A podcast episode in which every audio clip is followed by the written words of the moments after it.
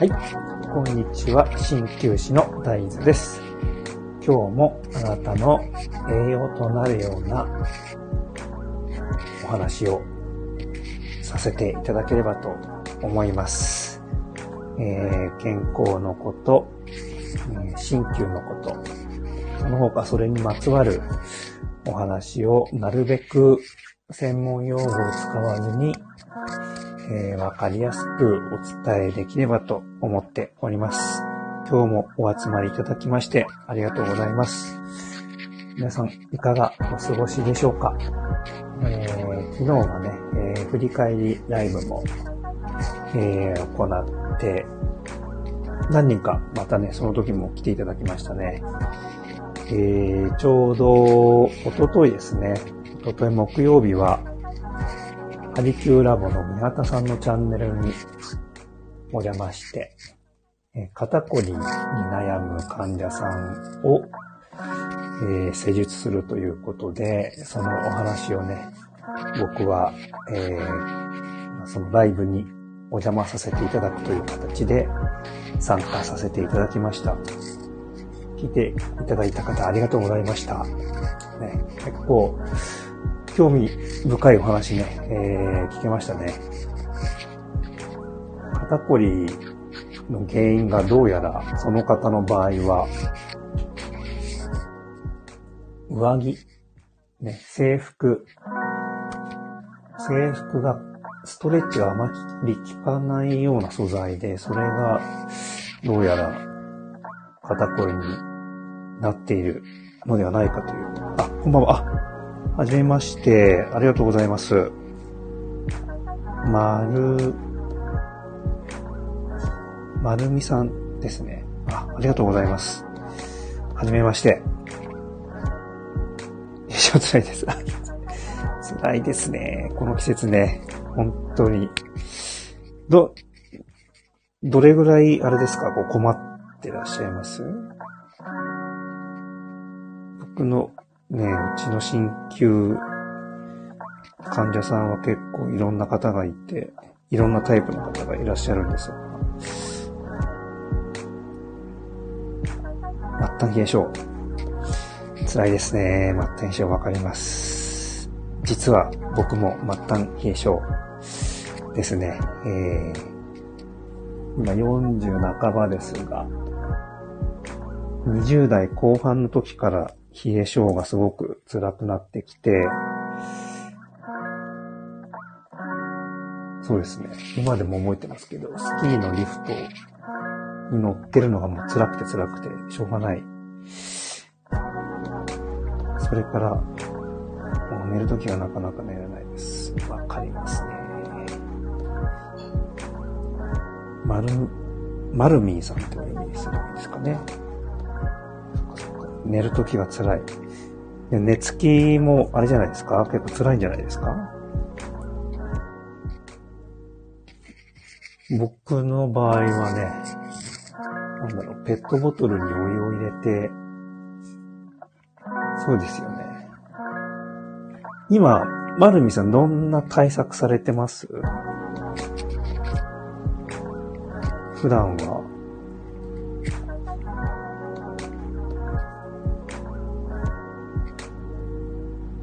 僕は最近ね、あのーみんなでスクワットチャレンジっていう企画を立ち上げて、えーっと、こういろんな人と、まあ、あのスタスタンド FM を使って、こう、合間合間に、施術の合間合間を見つけて、みんなでチャレンジしてるんですが、冷え性対策っていろいろあるじゃないですか。お、靴下。電気こたつ入れてます。とにかく靴下。なるほど。そして電気こたつ入れてます。お布団に。お布団に。ああ、お布団に。はいはいはいはい。お布団の中に、そっかそっか、電気。はいはいはい。なるほどなるほど。そうすると、あれですかね。結構、まあ、から、うん、そうね。電気ごたつか。電気ごたつっていう、まあ、電気毛布みたいな感じなんでしょうかね。僕も、まあ、試したことありますが、あれって、こう、どうですかね。起きた時に体疲れたりしないですか？あとはお部屋でも暖かいスリッパ履いてます。いい感じですね。なるほど。対策結構バッチリ。まあ、疲れてると思います。疲れてると思う。その、寝起きですよね。起きた時に。えそう。ああいう電気毛布とか、あとこう、まあ、ホットカーペット？で結構まあじわーっとね、暖かくなるんですけど、それを長時間続けていると、どうしてもこう、体の水分も飛んでってしまうので、どっちかっていうと脱水症状とか、体に必要な水分もなくなって、でそれで疲れるってことはよくありますね。なのでおすすめはやっぱり湯たんぽとかかな。できれば。僕の場合はね、ペットボトルの中にあったかいお湯を入れて、夜、まあ、温めて寝るようにしてますね。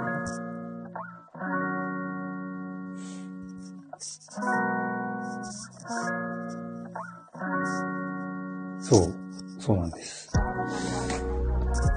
まあ、理想は、湯たんぽでも、あの、陶器の湯たんぽが探すとあるんですよ。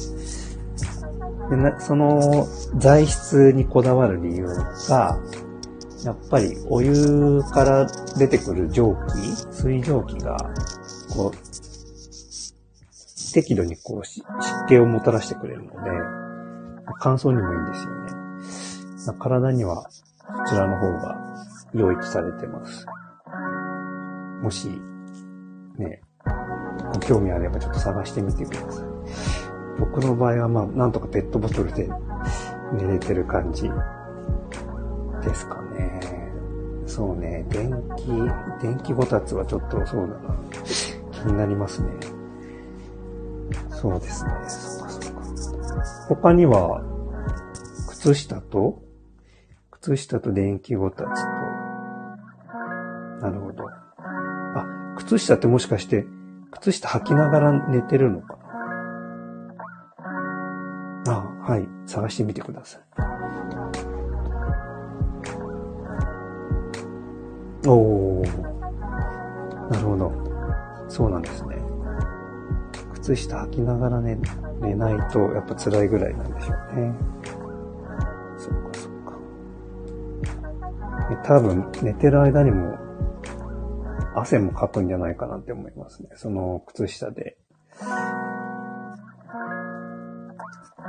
できればそうですね。やっぱり。僕の場合は全部、もう、うん、その、ペットボトルの湯たんぽでなんとかし、しのいでる感じですね。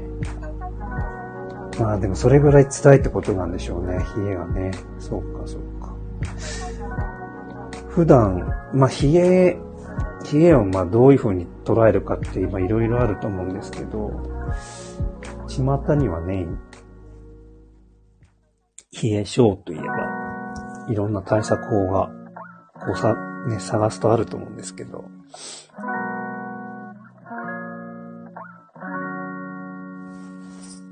どうでしょうね。まあ、東洋医学的に見ても、本当にいろんな原因も考えられますし、またね、西洋医学、お医者さんに行って、冷え性なんですって言って、これ飲んでくださいって言って薬が出て、簡単に治るものでもないですしね。マルミンさんはどれぐらい、何年ぐらいこう、冷え性で辛い思いをされてるんでしょうか。どうですか？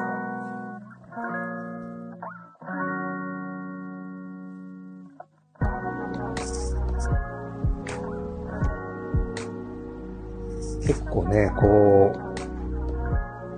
何か一つのことでポッと治ればいいんですが、まあ、僕の持論からいくと、やっぱり、すぐ効くものって、やっぱり、すぐ、どこかしら何か弊害が、その副反応が出たりとかするので、ね、なかなかこう、体にも負担が大きかったりとか、冷えているからって言ってね、えー、無理やりこう温度上げたらまた別の問題が絶対出てくると思うので、それはそれで危険ですもんね。だから、東洋医学はどちらかというと、その原根本の原因となるものにアプローチするっていう考え方がやっぱり特徴的だと思います。あありがとうございます。うんと、もう小学生の時からぐらいですかね、ってことですね。なるほど、なるほど。そうな、そっか、そっか。そうそうすると、やっぱりじゃ元々の体質というのもね、考えられますよね。そうか。そうすると、そうね、体をもともと温める力が弱いのかもしれない。東洋医学とかどうですか？あのー、ご興味ありますか？まあ、これ聞いてくださってる方は、ね、何かしら多分東洋医学とか、そういうのの興味があったりとか、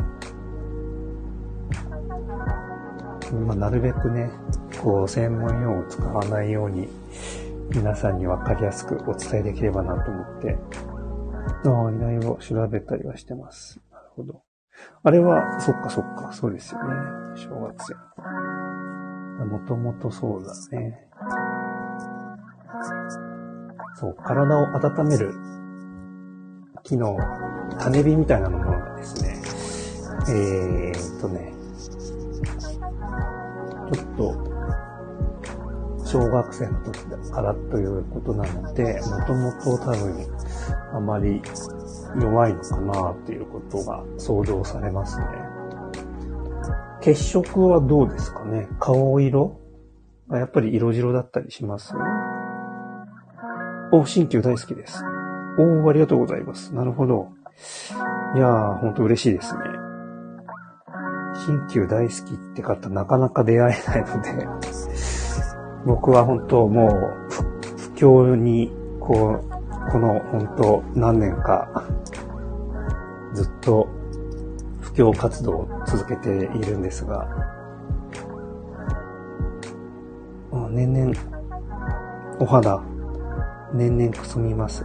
おおなるほど、なるほど。そうすると、くすんですみが気になるってことはね、えー、とそうするとあれかな。熊、目の下の熊とかも結構長年、年々と濃くなってくるとか、あと体調によって黒くなったりするんじゃないですかね。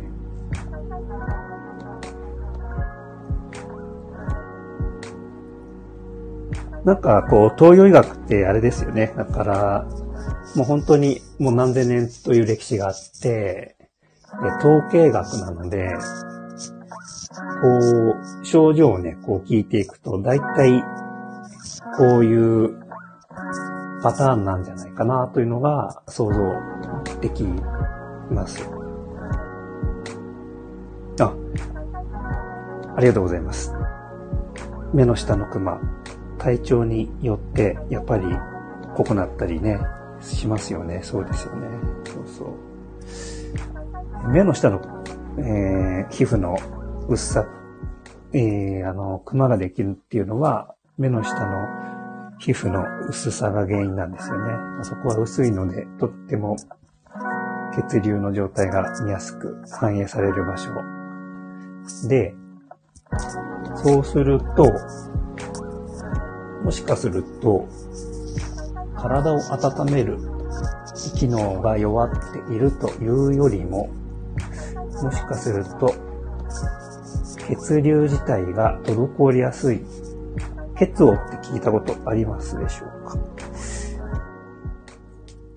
血液が、こう、どちらかというとどっかで詰まっていたりとか、ドロドロになってしまったりとか、ということが考えられますね。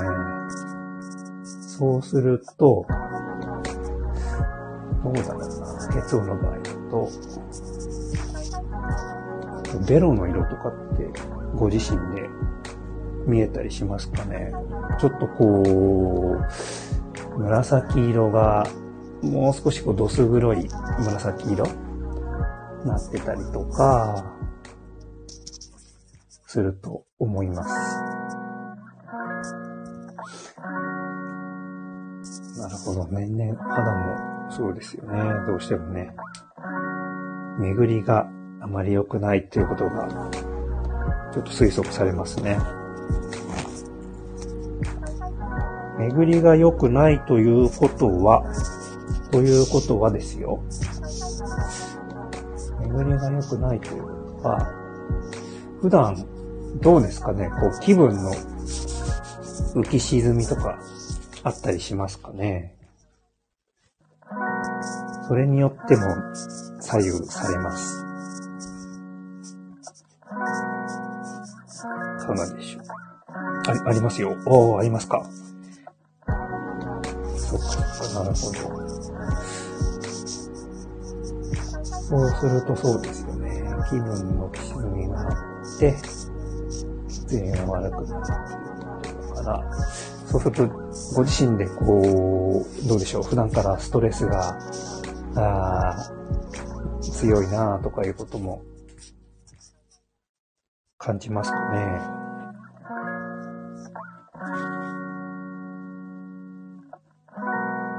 患者さん見てるとですね、結構、いや、全然、ストレスありません、感じませんとかっていう方、まあ、結構半分ぐらいいらっしゃいますね。そう、自分で自分のストレスを感じない方もいて、より、こう、悪循環に陥る方もね、結構見受けられるので、で、結局、結果としてこう、なんか体が悪くなって、鍼灸治療院に来ましたみたいな方が結構多いパターンではあります。あ、ありがとうございます。まるみさん。ストレスは溜まりやすい方です。なるほど。忙しいのでしょうか。なるほどね。ストレスは、本当にね、現代病みたいなもんですね。確かに。ストレ、ストレス感じないって方はあまり見たことないですね、逆にね。そうね。そのストレスをなんとか、こう、発散できるような、こうね、生活習慣とかがあれば、また少しは変わってくるとは思うんですが、そうなんですよね。仕事が忙しかったりとか、ね、家庭が忙しかったりとか、いろいろあるとは思います、皆さんね。それをこう、うまいことね、発散できる、こう、方法があればいいんですが、それはやっぱりこう、人それぞれ、人によってね、違うと思います。やっぱり、僕のおすすめは、その人の、やっぱりこう、好きなものとか、もともとやってきたものとかに関連したものやっぱこう、気晴らしっていうじゃないですか。気晴らしね。気が晴れる。気晴らしができればいいのかなって思ってますね。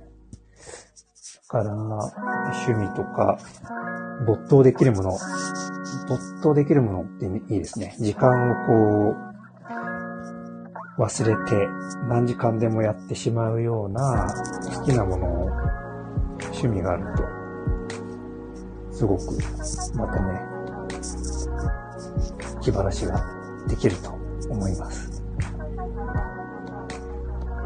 あと、そうですね、最近僕が今始めた、その、みんなでスクワットチャレンジとかやってるんですが、それも、まあ、一つの一環で、えー、巡りがね、まず良くなりますっていうことです。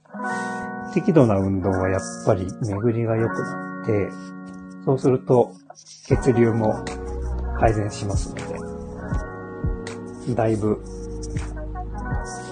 お肌の色艶も違ってくると思います。で、さらには、あと、気分もね、晴れます。確実に晴れるので、お、ありがとうございます。これは何だろう、キラキラキラって光ってる。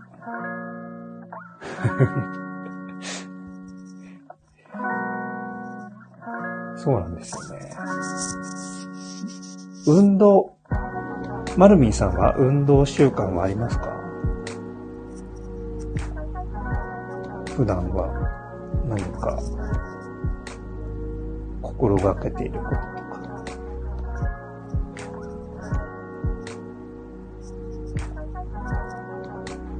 おウォーキングが好きです。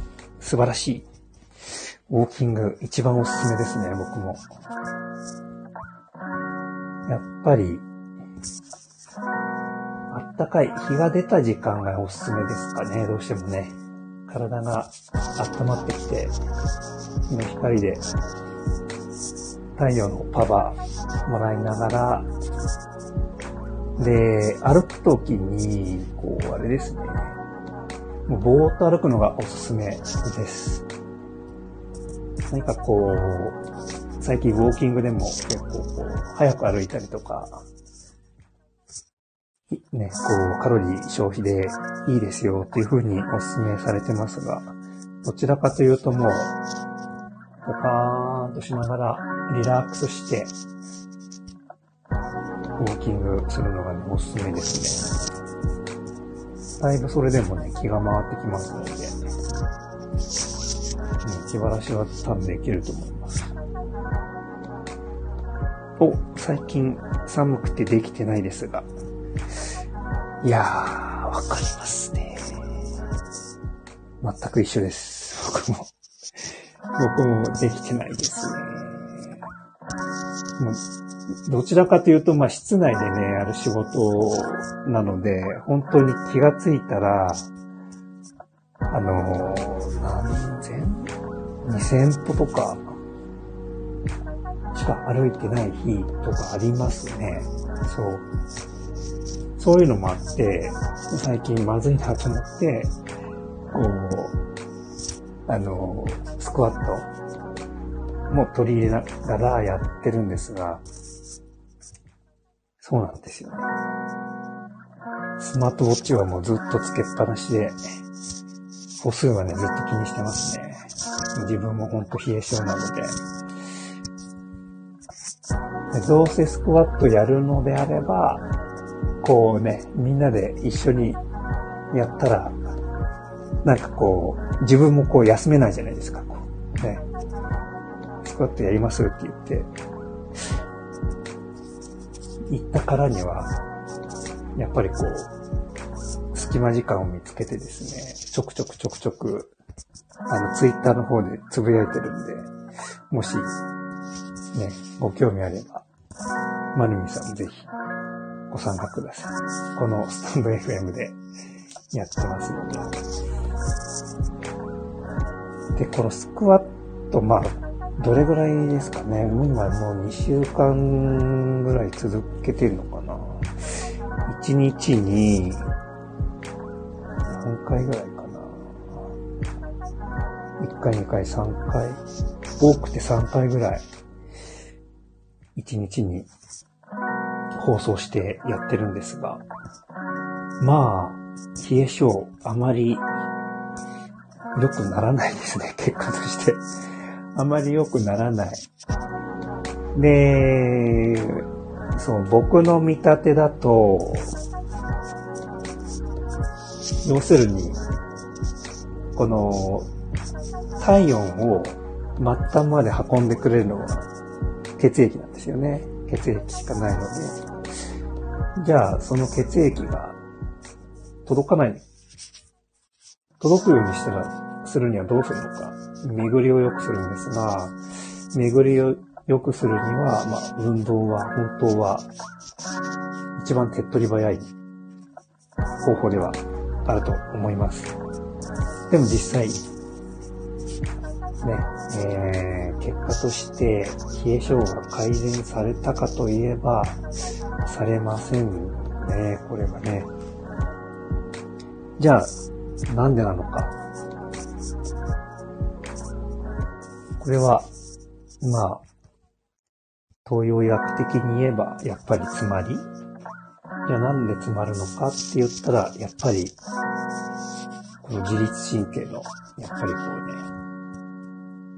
うね、えー、うまくアクセルとブレーキが、うまく使い分けられてないっていうところに、やっぱりたどり着いております。えー、僕はもともとやっぱりこう、緊張するタイプなのか、自分では自覚ないんですが、やっぱり、おそらく、アクセルの方がずっと踏みっぱなしの状態が続いているのかな、と自分で分析しています。で自律神経のね、そのアクセルというのはどういうえ作用があるかというと、いわゆる、こう、ね、原始時代から敵が来た時にすぐに対応できるように、臨戦態勢。それがアクセルですよね。で、そのアクセル踏みっぱなしの状態が血管を収縮させてしまうということにつながると考えています。というか、まあ、一般的にはね、言われてますよね。で、毛細血管ってどれぐらいの細さかご存知でしょうか？丸目さんわかりますか？毛細血管って。普通のね、皮膚の表面から見える血管ってすごい太くてわかりやすいと思うんですが、毛細血管ってめちゃくちゃ細いんですよね。千分の、千、オーマイクが、千分の五、千分の五から千分の八ミリぐらいの細さ。もう、髪の毛の比じゃないですね。もう全然もっと細い。お、脇、脇にいっぱい詰まってるものしかわからない。お、脇に？脇に、脇に、脇にいっぱい詰まってるものしかわからないです。お、脇、脇ですね。なるほど。そうそうそうそう。毛細血管の量ってめちゃくちゃ多いんですよね。体のもう95%らしいです。そこに、ね、血流を隅々まで行き渡らせるっていうのが、大変なことだと思いますね、体としてもね。で、この、やっぱり、さっき、えー、出てきました、自律神経のアクセルの部分ですよね。それが、どうしても強いと、ギュッと、血管をですね、ギュッと締め付けてしまいます。で、締め付けることによって、あの、血、えー、血圧が上がって、すぐ体がね、動けるような状態、臨戦態勢にずっとなってる状態。これがアクセル踏み続けている状態なんですが、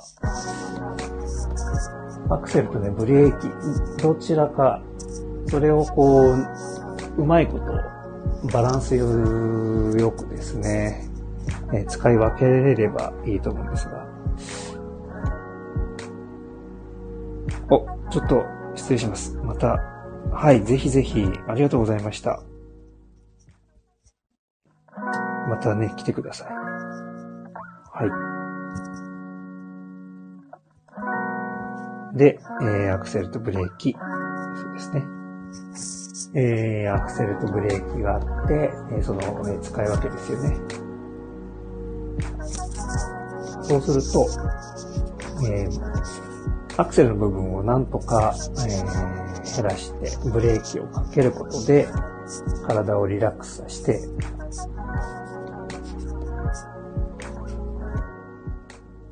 血流を改善すると。でそこがやっぱりポイントになってくると思います。ですので、えー、冷え性で悩んでる方結構多いと思いますが、えー、今日のおさらいですね。えー、まず、運動。運動はやっぱり、え効果なくはないです。えー、巡りが良くなるので、運動はやっぱりこまめにした方がいいと思います。でも、えー、血管がね、ぎゅっと詰まってる状態では、やっぱりその効果は長続きしないので、えー、同時にですね、えー、体を緩めるということも、えー、大変重要になってくると思います。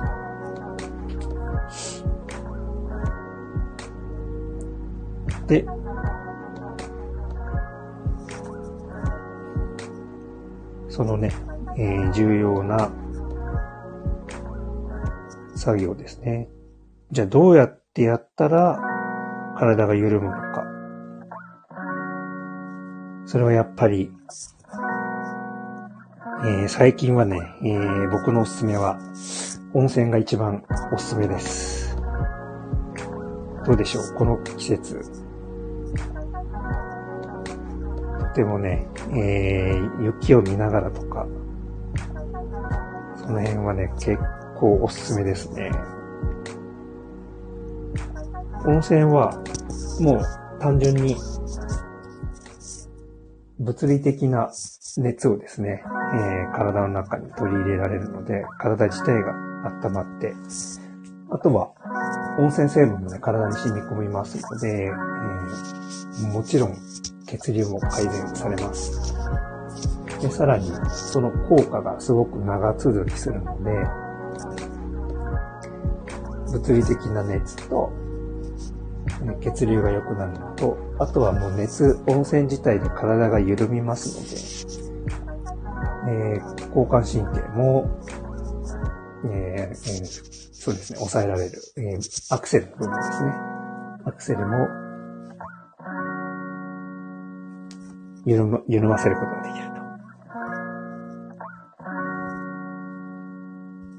と。で、そうですね。まあ、それを、その効果を用いて、僕の場合だと、えー、最近ですね、始めたのが、お家の中で、えー、温泉気分を味わうという、こちらぜひおすすめです。